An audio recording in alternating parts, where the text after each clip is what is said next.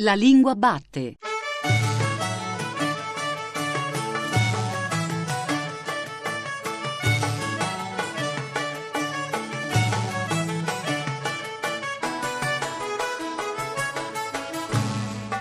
Buon pomeriggio, buon pomeriggio da Giuseppe Antonelli e benvenuti o bentornati alla Lingua Batte, il programma di Radio 3 tutto dedicato alla lingua italiana. Oggi la lingua che batte è quella dei bambini.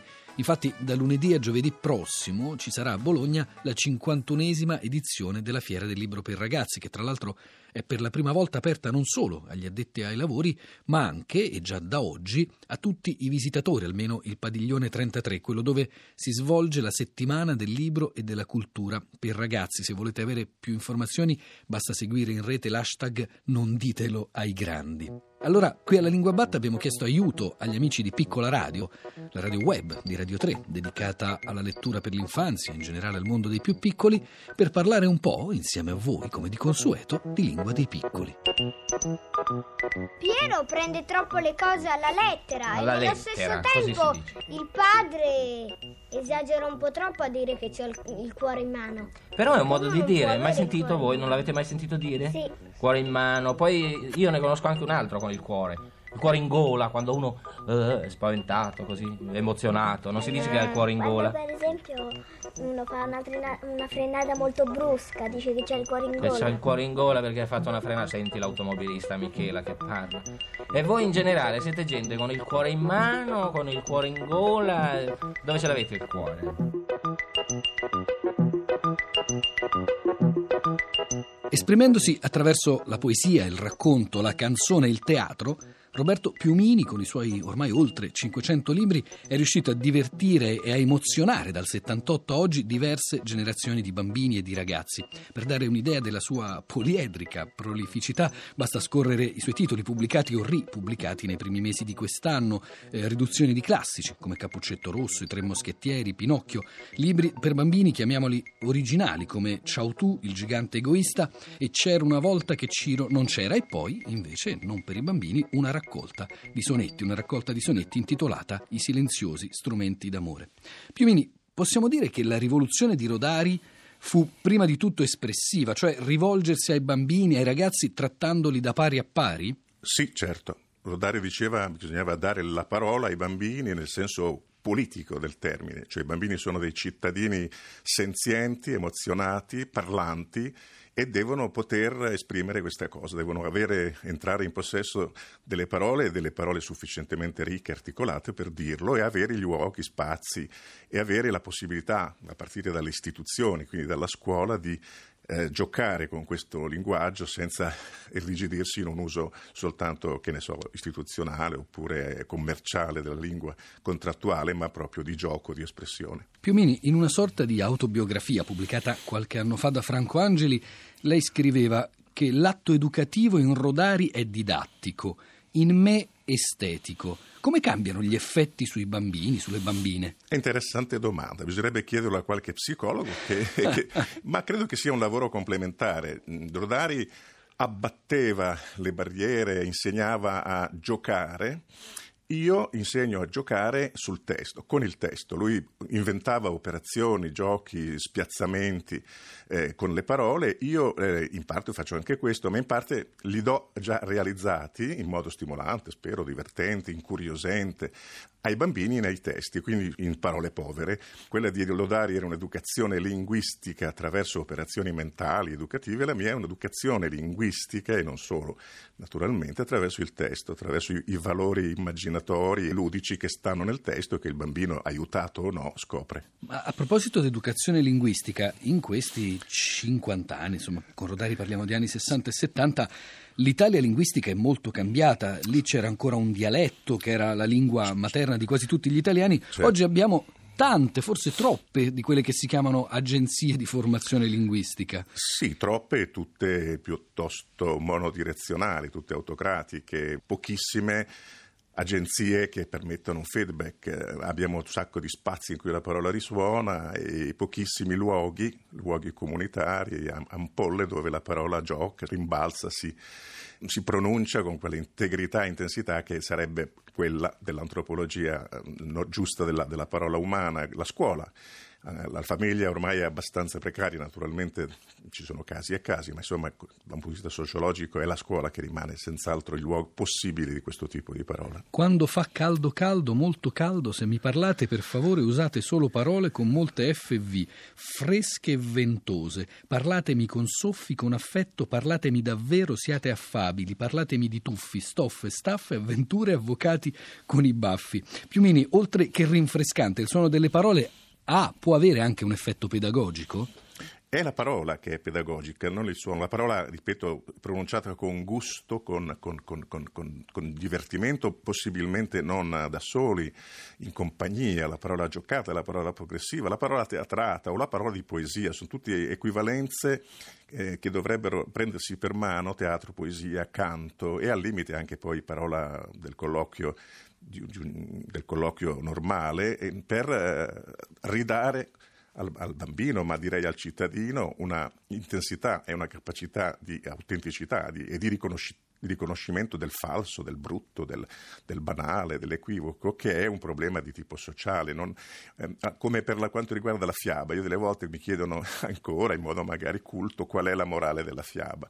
E io in modo un po' finto ingenuo, un po' naif, dico, ma la morale della fiaba è la fiaba, è la pronuncia da parte di una persona a persone, che sono gli ascoltatori, in una presenza fisica che è oralità, non vuol dire solo suono, vuol dire anche presenza, contemporaneità, gioco, ammiccamento, tono della voce e, e questo è la morale, la comunicazione.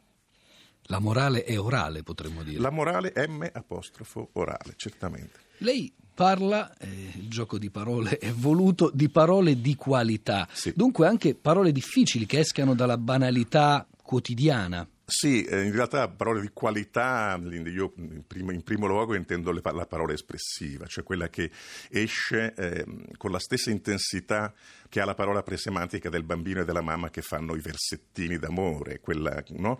si aggiunge a quel tipo di intensità eh, il vissuto, la razionalità, la, la, la progettualità della mente, si ha una parola di qualità, cioè che non che, non, che, che, soprattutto mira a raggiungere l'altro, a fargli conoscere la propria differenza, ad accogliere, sentendola quella dell'altro, a creare comunità. In questo senso parola di qualità e poi anche un pochino, sì, al livello superiore dell'attesa, senza essere mai banale, stupendo sempre un pochettino, mostrandosi più ricca di quel che si pensava. È già stupendo, è in sé un bel gioco di parole. Per aiutare gli insegnanti nella loro attività eh, dell'educazione linguistica, lei ha scritto anche dei componimenti che riguardano proprio le parole difficili, desuete o inusuali. Sì, anche se questo potrebbe sembrare in realtà um, un po' contraddittorio rispetto a quanto dicevo prima, cioè che al contrario di Rodari, io ho pensato di più ai testi che alle operazioni mentali da attivare nei bambini. Mi è accaduto di fare libri come questo, che si chiama Ridi, Ridi, che è mirato, anche se non è un libro scolastico, però certamente, infatti accade che lo trovo poi spesso nelle mani delle maestre brave, è un libro di sostegno, di aiuto per quanto riguarda i famosi eh, pezzi di parola complicati che nel primo e secondo anno di elementari creano grosse difficoltà, il chi, il che, il ci, il c'è, gli, gli o, gugu, queste cose, le parole cosiddette difficili. Leggo un testo in cui ecco, c'è senz'altro questo servizio, servizio seduttivo sulla, sulla, sulla, possibilità di variare in piccola e un finalino ironico che però secondo me è anche un bel colpo di teatro ed è anche una sottigliezza, se vogliamo, testuale che rinnalza tutto a un livello non soltanto di esercizio di grammatica in sostanza. Come fanno le pesche a diventare pesce? Come fanno le lische a diventare lisce? Come fanno le mosche a diventare mosce? Come fanno le marche a diventare marce? Come fanno le chicche a diventare cicce? Come fanno i ricci a diventare ricchi? Come fanno i cocci a diventare cocchi? Come fanno le bocce a diventare bocche? Come fanno le cacce a diventare cacche? Che c'è? C'è che io non capisco un H. La scuola, l'educazione linguistica, il teatro, i laboratori, tutte attività che Roberto Piumini continua a fare eh, ancora oggi. Ci sono dei casi in cui dalla scuola, dai ragazzi, dall'incontro con i ragazzi e i bambini è uscito qualcosa di creativo, quasi come un prodotto collettivo, Roberto Piumini. Sì, ci sono molti casi per quanto mi riguarda di questa modalità di lavoro sono molto orgoglioso. Io conosco i ragazzi, naturalmente dopo aver parlato ed essermi inteso con gli insegnanti, e prometto ai ragazzi, oltre a che farmi vedere in carne, ossa e sputacchio, che scriverò, se loro mi daranno un materiale stimolante su quello che vogliono, personaggi del paese o quartieri o monumenti o, o loro ricordi o loro giocattoli o loro storie e memorie o loro mh, verifiche sul territorio di qualcosa di, che abbia un sapore, se mi daranno questo materiale che non è solo scritto, ne ho parlato questo nel libro che lei citava, ma è fisico, è tridimensionale in uno scatolone, io poi ci pescherò, navigherò e farò, prometto, una poesia, anzi un poema, cioè una poesia lunga,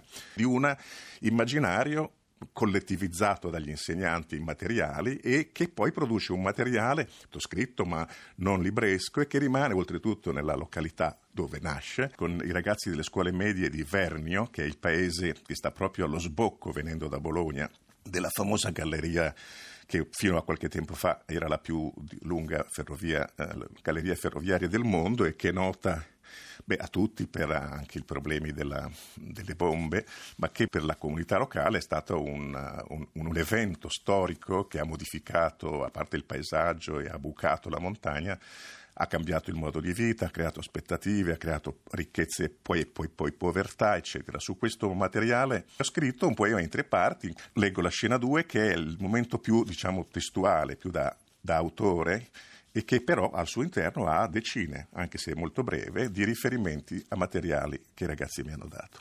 O vos omnes qui transitis per viam, sulla mia carne di terra e di sassi, un tempo mi passavano dei passi, e zoccoli prudenti e lente ruote, da dove l'acqua corre verso Arno e do- a dove il Setta scivola nel Reno e intorno pioggia e vento, su per Sasseta, lungo Montepiano, e Rasora, e Bagucci, e Callandino, e neve e sole e tutte le stagioni erano scarsi passi di passaggio. Il resto erano passi da foraggio, cataste fitte fumo nero e lento dei passi che restavano vicini, tra il bosco e il campo e i muri, e vaccheria, porcia e galleria o si allontanavano scontenti, a piedi o sopra un carro, triste flemma, malati di ritorno alla maremma.